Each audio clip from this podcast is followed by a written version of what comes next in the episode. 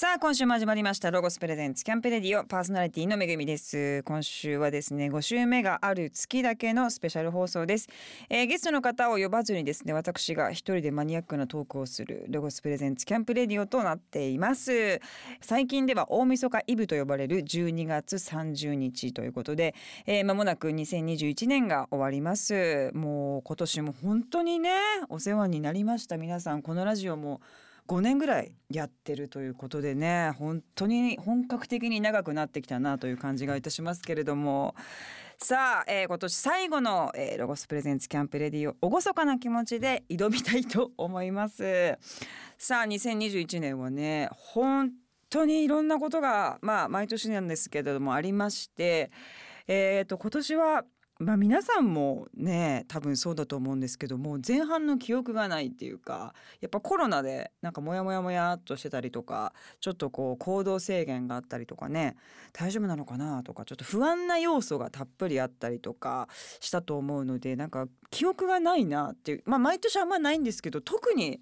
前半ないなというふうに思ったんですけれども今年はでも自身はではあのプロデュース業がですね気がつけばまあそのショート動画っていうんですか？まあ広告動画も含めたらね6本ぐらいやってんですよね。そう。でも去年まではまるでそんなことを自分がやるなんて思ってなかったんですけどでも10年ぐらい前を遡るとこう出版そのフリーペーパーの出版の編集をやっていたりとかですね。なんかその時に出会った人とかその時に、えー、学んだことが今花が咲いてるじゃないですけど。なんかあ今年なんか始まったと今までの集大成であり始まったような感じがしたなという感じがして、まあ、今までの既存の仕事プラスこうプロデュース業っていうのが始まってなんかすっごいとんでもなく忙しかったなという感じがしますけどね。まあプラスもう40にもなって、まあ、自分にとっては芸能生活20年だったりするのでまあなんかね感慨深いものもありますしその体調の変化っていうかちょっとほっとくとすぐ倒れるっていうか、あの気持ちがですね倒れるっていうのはなんかこうボロ雑巾みたいになるっていうかね。本当にね、まあ、いけるっしょっていうのが3ぐらい今まで生きてたのがもう半日でなんかちょっと症状が悪化してくるっていうんですかね。なんかそういうのも付き合っていかなきゃいけないんだなというのもまあ考えたりとかですね。ちょっとこう己と向き合いつつ走りながらたまに止まりながらみたいななんかそういう手綱の引き方をですね去年よりは全然違うなという感じが、えー、実感としてはありますけれども。さあまあ来年もねちょっとあの止まりながら走っていきたいと思います。さあ今日もいろんなお話ししていきますがその前に1曲、えー、今日の1曲目は「未来で Inside You」ロゴスプレゼンツキャンプレディオ。お送りしたのは「ミレイで Inside You」でした。ねオリンピックの曲も歌ってらっしゃいましたねミレイちゃんも私。えーと、偽装偽装不倫っていうドラマでね一緒になってその時デビューしたてですっごい華奢ですっごい歌うまい人だなと思ってたんですけど彼女もねもう大飛躍という感じがしましたけれども。さあ、えー、この番組5週目スペシャルということで毎回自由にお話をさせていただいておりますが新型コロナの影響で、えー、ね、さっきも言いましたけど皆さんどんな、えー、もやもやっとしたそこからまあ打破したりとか、新しい感覚になったりとかね、新しい出会いとかいろんな生活スタイルが変わったんじゃないかなと思いますけれどもどんな感じでしょうかね。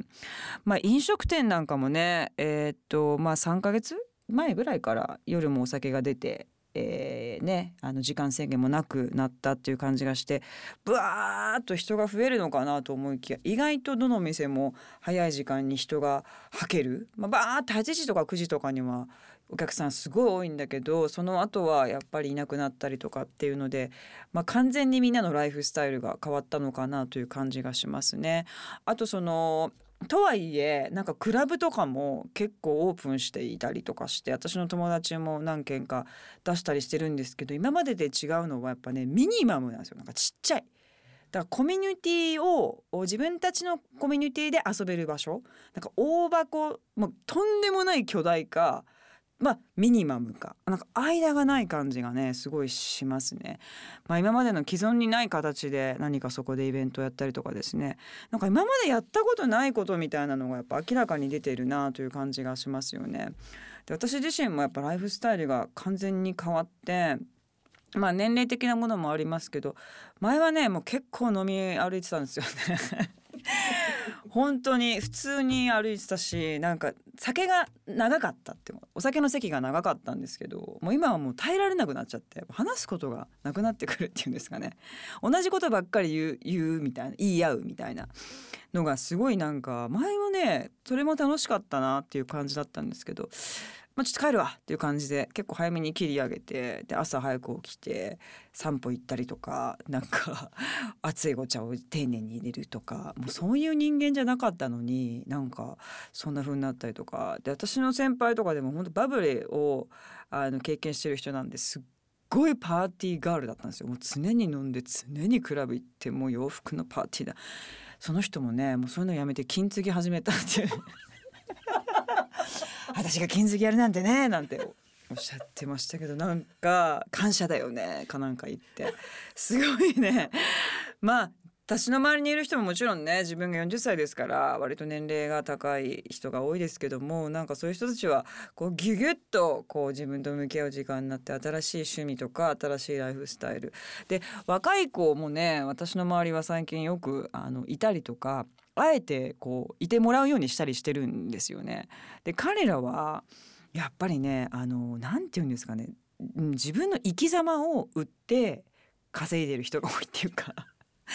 まあライバーもそうだしインスタのストーリーとかああいうライブ配信とかで自分が今何やってる酔っ払ってる食べ過ぎて気持ち悪いとかこうクラブで踊ってるとか、まあ、そういうのを全面的に明かしてうん人とコミュニケーションを取ったりとかなんかチャンスを伺ってる感じっていうのが、まあ、うちらの世代と全然違うっていうかなんかその彼らのエネルギーすごいんだけど異様なまでのうん全部のあ、うん、明かしてる感じがすごいな今の時代なんだなと思ったりもするしねなんかすごいいろんなことを冷静に考えるような周りの人たちからのあのその景色を見てるとねという感じがしますけれども。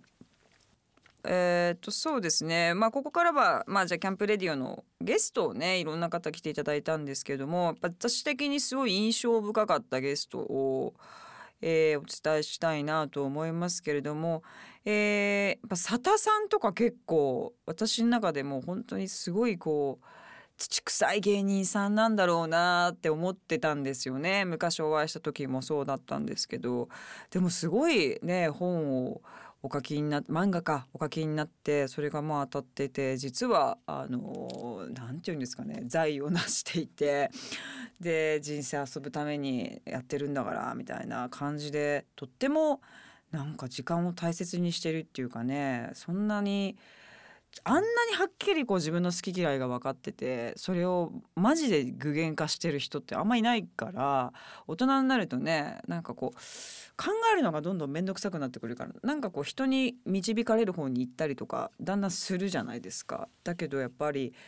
こういうのはいかんとか多分このラジオも相当考えてきてくれてる感じだったというかなんかそういうのがねやっぱり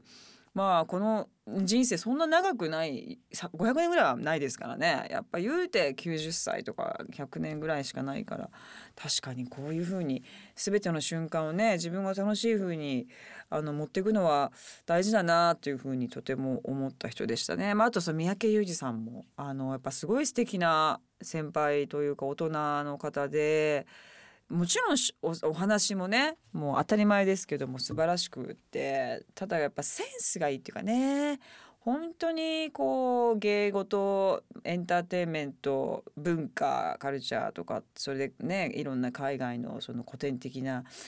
カルチャーまでも知っていてでそれをねこう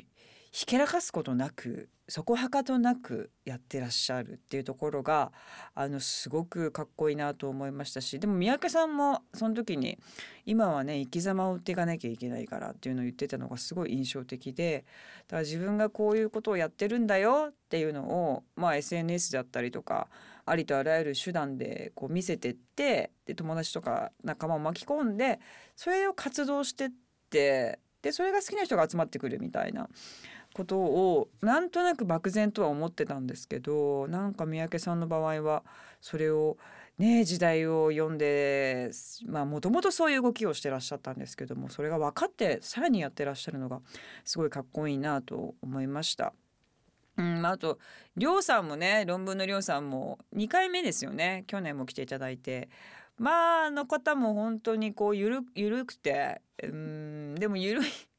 ゆるいけどこれで「ええ!」って言えるって強いっていうかね焦ったりもしてなさそうだしなんか今ある状況がすごい楽しそうだし「モグラ取りに行きたいね」みたいな本気で言ってるから いやすごいなと本当思いましたね。厚切りジェイソンさんもねあのもうお金使わないお金を貯めるって言って結構私衝撃的であの人あんな人なんだなというか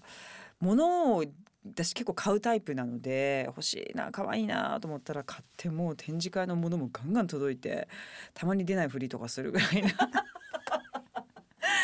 なんか考えましたよ。本当物を買うということはとかそんなやっぱ買っちゃってもなもうタンクは埋まんないんだよなとかね。いつも満たされないんだけど買っちゃうみたいなね。なんかそういうのもあったりとか。ちょっと来年はねお金をちゃんとこう切り詰めて切り詰めれるところはねもうジェイソンさんみたいにあんな全部は切り詰めないけどメリハリをつけてなんかその切り詰めた分をね少しずつこう投資であったりとかなんかそういう FX とかねできたらいいのかな。将来すごいこうなんか新しいチャレンジをする時にお金があるっていうのはいいのかなというふうに思いましたけどね。投資を始めました？あ一個だけあのまああの少額ですけどもちょっと始めてみて。あこういうやってみないとね分かんないところもあるからあこういうことなんだなっていうのはちょっと今実際やってるから勉強もなってたりとかもするのできっといいと思うのであの一緒にやってみてもいいのかなという気はしますけど。でも私やっぱねあの芸人さんがねね小林さんはそんなにあのたくさん芸人さん来なくていいって言うんですけど やっぱり好きなんですよね。なかなかこうバラエティーもそんなにねもう私が出る感じでもないから合わなくなるんですけどやっぱり面白いですよね。やっぱり皆さんいろんなことを実は考えてるからラジオだからこう話してくれるところとかもあってすごい意外なギャップいいギャップがあったりするから是非ね芸人さんも来てほしいしあとまあビッグボス来てほしいな。もうビッグボスに夢中なんですけど もうすっごい夢中なんですよ今。最高じゃないですか。パフォーマーとしてはね。いやいやいやいやビッグボスだってあれですよ。いやだって何のオファーもないんですけど監督オファーになるまで1年前なんですけど2軍の練習場とか2軍の試合とかにもすっごい変装してもうめちゃくちゃ見に行って勉強してるんですよ。頼まれてないのに。オファーないのに。だからすっごい勉強してすっごい熟知してるんですけどオファーあるかどうか分かんないんですよ。なのにやっていてであのとんでもない襟が高いジャケット記者会見で着てたじゃないですか。あれももう作ってたんですって。オファーないのに。そうでやあのメールがあの「ちょっと話があるんで来てください」って言って言ったら「そう監督になってくれ」っていうとこでもうあもう本当にもう間髪入れず「やります!」って言ったらしいんですけどだからみんなねあのやっぱりあの人はすごいなというか自信満々なんですけど実際やってるからすごい。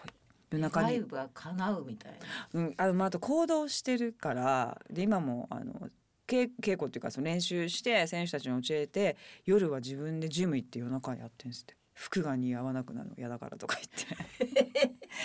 もうねあれもう目が離せねえわと思って私もほんと久々こんな夢中な。方をあのテレビでもう嬉しいですね。元気になりますということでね。ちょっと脱線しましたけれども。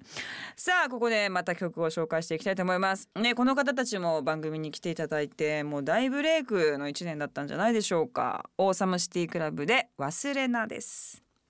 ロゴスプレゼンツキャンプレディオ。お送りしたのはオーサムシティクラブで忘れなでしたさあ、えーと、恒例のですね、まあ、健康オタク美容オタクの私がまあこのスタッフもね結構あの年齢層高めですから あの割とこのスタッフ人気が高いということでこの大人気コーナーですか大人気コ2人ぐらいに大人気ということでアシスタントの男の子はねちょっと一回トイレ行くような休憩時間みたいなね感じなんですけれども。あのやっぱりですね今冬じゃないですか。で、まあ、もちろんその美容的にはね乾燥が一番ダメですからあの肌の話からいくとやっぱりその乾燥がシミシワたるみ全てを作るわけですよね。でこの季節が一番乾燥が激しく行われちゃう時なのでまあ私そもそもは乾燥肌で、えーと、冬になったらもうただれちゃってファンデーションが塗れないでもコンシーラーで隠さないとテレビに出れないぐらい本当は乾燥肌ひどい乾燥肌だったんですよね。でそこから今はもう全く大丈夫になったっていうのはやっぱりそのシートパック前からずっと言ってますけれどもシートパックを朝と夜に必ず貼る。で10分以上は置かないというのをまあやっているんですね。でそれでやっぱ美容っていうのは本当に1ヶ月やれば変わるじゃないですか1年やれば1年分変わるし2年やれば2年分変わるっていうそれは年齢を重ねるとは関係なくやればやった分必ず変わるっていうのがまあ美容なのでもう乾燥なくなったのもやっぱね4年ぐらいかかってるんですよね。うん、でもやっぱそれぐらいやれば必ずというところでで最近はね特に、まあ、どんどん私もこう知恵が美容の旅20年ぐらいしてますから顔をね体と同じですあの拭かないでびしょびしょになったままシートパックを貼ると。でまあ5分ぐらい経ったら最近ねやっぱその美容のトレンドっていうのはねブースターオイルオイルじゃなくてね美容液みたいなのがやっぱすごくあのどのブランドも出してるんですよね。透明のジェルと美容液の間みたいなぐらいのちょっとこう若干テクスチャーがあのスルスルすぎない。でも化粧品水でもないけどなんかオイルでもないぐらいの間ぐらいの,、まあ、あの美容液と言われる透明のものがあってやっぱそれがね一番こう浸透がいいというかで今ヒト幹細胞のものであったり CBD オイルのものであったりとかやっぱそういうものがあるのでまずはシートパック剥がしたら美容液を塗る。でその後にそれであ結構自分はもう大丈夫だなっていう人はそれではでクリームで蓋をすればいいんですけど特に乾燥肌の人はその後に薄くオイルをまた塗るとさらにコーティングされてで一番最後にクリームで蓋をしていくっていうのがあの本当に一発で変わります。それは。でそれを一発で変わるけど一発でやめちゃったらダメなんですけどね。一発で変わってどんどん底が上がっていくっていうことなので、まあ、シートパックやって美容液やって、えー、それでもダメな人はオイルやって、まあ、最後にクリームはマスト。クリームで蓋をしていくっていうのはマストなので是非これをやっていただきたいなと思うんですけど。やっぱ最近はあの温活ってね言葉があるんですけど私もそれをすごいこう実感しててで私たちの仕事ってあの海で6時間ロケしたりとかもう早朝から外とかもう本当にまあ要は過酷なんですよね。だけどうんまあそれで私何にもしないと本当になんか体の中の水分が抜けてきて感じっていうんですかねもう冷えちゃってちょっとなんか笑えないぐらい冷えるっていうんですかね。結構シリアスになっちゃうぐらい冷える。それはもう大人の女性は、まあ、特にそうだと思うんですよね。でそれが起きると何が起きるかっていうとやっぱ代謝も落ちていくから太りやすくなるしまあ便秘とかにもなるし肌も乾燥していくしってことは思考もネガティブになるしまあ、パフォーマンスも下がっていくし記憶力も良くなくなるしみたいなまあ本当に良くないなと思ってて。だからまあいろんな温めってどうやったらいいんだろうななんて思っていたんですね。でそんな中この間共演した役者さんの人が差し入れに腹巻きくれたんですよ。うん、でへえしかも男性の方で腹巻きかと思って変わってるなと思ったんですけど まあその日からまあ言われたもんまあねこれは試してみようと思って腹巻きをするようになったんですね。それはもういかなる時も朝もうもう外に出る時も家にいる時も寝る時も。そしたらやっぱね全然なんかほかほかするしやっぱ腸を温めたりとかするからやっぱりそのなんか内臓の調子もすごくいいなっていう感じがするしなんかあとはねもう安心感。気持ちはあみたいな。なんかそういう安心感がすごくあるので結構ねシルク腹巻きとかでも1,000円とかで売ってたりするし薄いのであんまりこう冬服は特にあの響かないものもあるんですよね。そう。だから腹巻きはとってもいいしで私の地元にねあの倉敷ヌっていうブランドがあってそこはあの本当に体を温めるに特化しているブランドなんですね。だから腹巻き状の、えーと、ショートパンツ。ショートパンツってちょっとあの胸の下まであったりとかでそれですごいごいシルクだったりとかなんかそれもいろんなレングス長めのも短めのもあったりとかしてめちゃくちゃ気持ちいいんですよ。あと冷え取りソックスとかねあるんですけどやっぱそのブランドが私はすごい良くてあの結構買ってはいるんですけどもその腹巻きね。あとはなんかお風呂の入り方もすごくあの大事というか針野先生にこ聞いた時にあの要は入る時に本当はねまあ45度とか6度とかいんがいいんですって。まあ温活ね。ででまあ一度ずつ上げていくのがいいらしいんですけどもぬるま湯がいいっていうけどやっぱあれって冷えるんですよでも私の体感としても冷えません？やっぱり30なんだとかって。だからまああれはね体に合う人はいいんですけど本当温泉とかも暑いじゃないですか。だからまあ45度とかまあ私最近頑張って46度ぐらい入ってますけどあっちみたいな感じなんですけど、まあ、入浴剤いろんな好きなもの入れていただいてそれで自分がまあ最初に3分だったら倍6分とかちょっと頑張って入ってみる。もう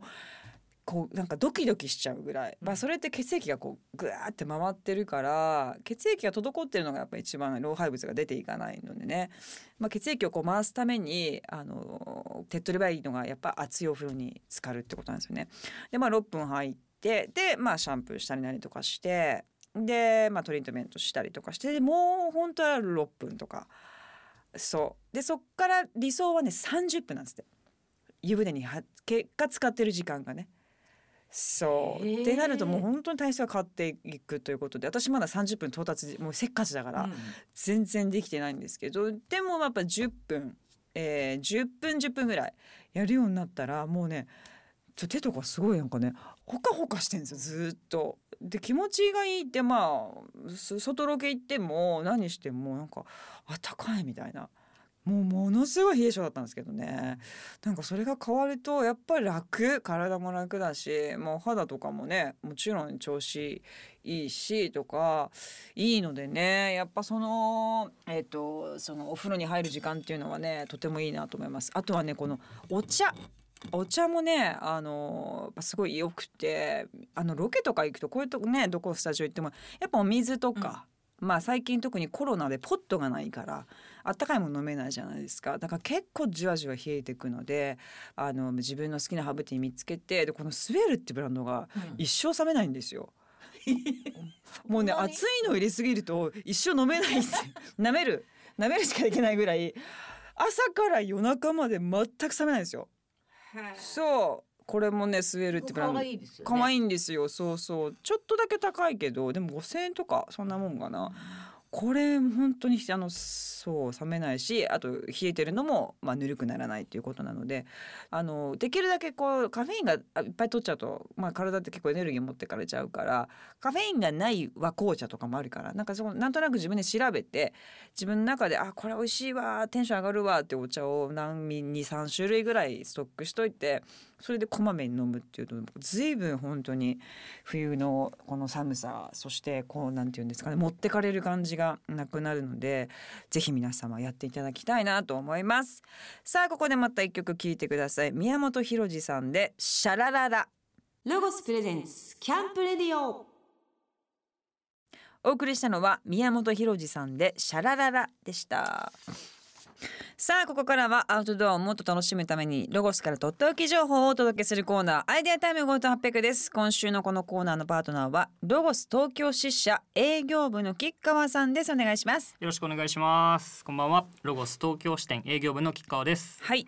吉川さんはロゴス入社2年目で、そうですね。はい。実はキャンプ未経験者ということなんですけどもそうなんです。アウトドアメーカーのロゴスになぜ入社したんですか？と僕学生時代ずっとバレーボールやってましてずーっと体育館にいたんですね。へーなんで室内にねそうですね。なんうんでちょっと社会人になったら外に出てうんアウトドアをちょっと楽しみたいなと思って、えーロゴスに入社しました。入社してみていかがですか？そうですねやるようになりました？今はまだできてないんですよね。あこういうまあご時世もあるのかなとも思うんですけど、うんうんうんうんちょっと初キャンプ